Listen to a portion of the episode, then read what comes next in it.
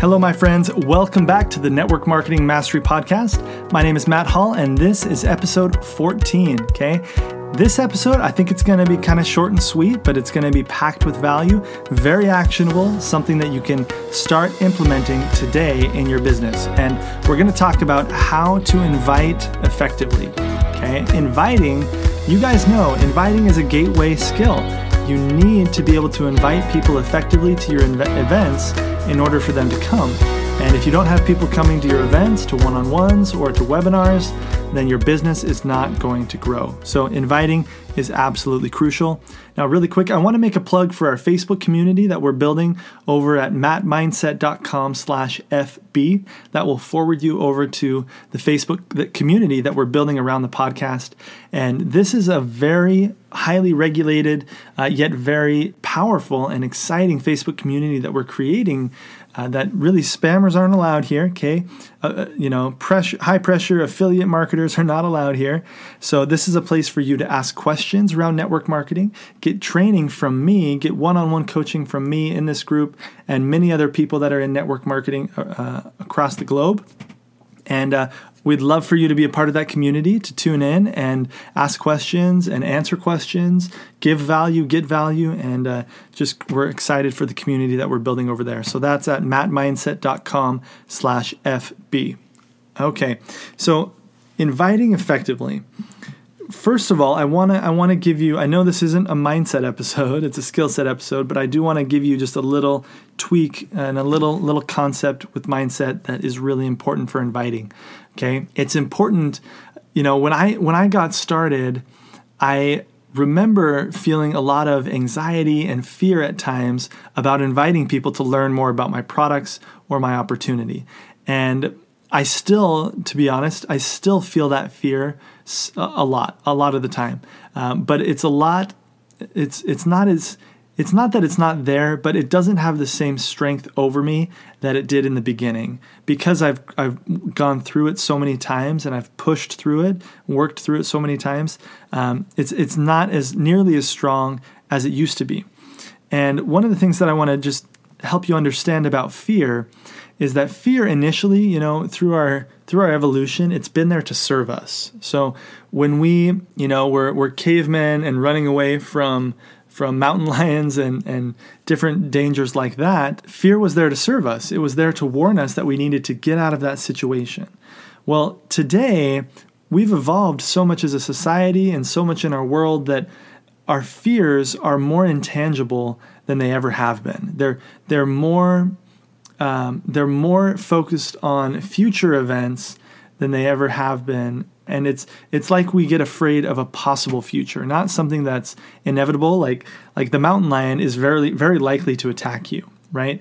But somebody you know attacking you or really rejecting you when you invite them to an event it's actually not very likely. And even if they do it's not going to hurt you like like jaws of a mountain lion would hurt sinking into your flesh right? So we we've still we have these fears that have served us in the past but that in our day and age they're really not as as important as they were in the past. So just realize that if you feel fear if you feel anxiety stop for a minute and ask yourself what's the worst that could happen right? What's the worst thing that could happen?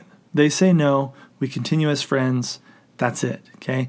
And the only way to get past your fear is to go through it. So the only way to do it is just to make the invite and and see what happens okay and most of the time it's going to be a positive result so don't don't get too worked up about inviting people okay so just a little a little mindset thing for you there but let's dig into step by step how you can invite people effectively to your events okay i'm going to talk about three steps number 1 get permission okay I don't I don't believe you should ever force somebody or push somebody to do something against their will. You always want to get permission, and it's really really easy to do that. Uh, your your products or your you know your service, whatever it is you're offering, find ways to bring it up in natural conversation. Okay, so if somebody's complaining about their health, complaining about their weight, talking about a lack of energy, talking about how they don't feel pretty, whatever it is, whatever your marketplace fixes or serves, whatever solution you're you're providing, in your normal conversations, when it comes up, ask this question. are you open to learn about blank? Okay, very, very simple. Or are you open to try blank? Are you open to try natural solutions? Or are you open to, to learn about, I don't know, preservative free skincare? Are you open to learn about how you can travel for way cheaper and have adventures with your family? You know, whatever it is that your, your company offers, ask that question. Are you open? Okay, and are you open to learn? That is the most powerful, non pressure, yet, yet uh, inviting question that you can ask. Step two is to then when they respond when they respond in the affirmative to then invite them to an event. So you're going to tell them the date and the time of your event and i'm not a fan of like holding back and not telling people what you're inviting them to. Uh, just be authentic be genuine tell them what you're inviting them to tell them the time tell them the the day and ask them if they'll come okay? It's very very simple. You don't need to complicate it. Step three is when they say yes to come two days before the event, make sure that you remind them and make sure that you do it two days in advance. That way, if they need to get a babysitter or if they need to make some other kind of arrangement, that they have time to do that. All right. If you if you're inviting them within two days, then obviously you wouldn't do this step. But when you re- remind them, I like I like to do it in a specific way. Uh, first of all, I love to do it over the phone, but if you can't connect over the phone, you can do it over text or messenger or whatever, whatever you like. But if you can, try to do it over the phone. And instead of saying, "Hey, I just wanted to remind you about the event. It's going to be really great," instead of saying something like that, because when you when you say you're going to remind somebody, that almost implies that they have forgotten, right? or that they can back out of it. And so you don't want to make any, you don't want, want to imply those things. So instead, just say something like, I'm excited to see you. Or say something, I like the by the way technique. Say something that's like, hey, by the way, we're going to have an on on time drawing for you know a free product or whatever it may be. So make sure you come on time. Then um, four hours before the event, the day of, you want to send a text. And again, this isn't like a hey, I just wanted to confirm, make sure you're going to be there. This is hey, I'll see you at 7. So just like we assume the sale when we're inviting people to step into our businesses, you want to assume that people are coming to your events. You want to assume they're going to make it. So just say, "Hey, I'll see you at 7. I'm really excited." Okay? Just that text, that right there. I'm really excited or we'll see you at 7. I'm really excited. Uh, you could also say, hey, make sure to come 15 minutes early for treats or whatever it is. Uh, a lot of times, instead of doing our treats at the end of an event, we'll do them at the beginning because then people have a, a chance to mingle, they have a chance to talk, and at the end of the, of the event, we can focus on what's really important, which is getting our products into people's hands, not getting food into people's hands, right? So uh, those are a couple couple little suggestions around inviting.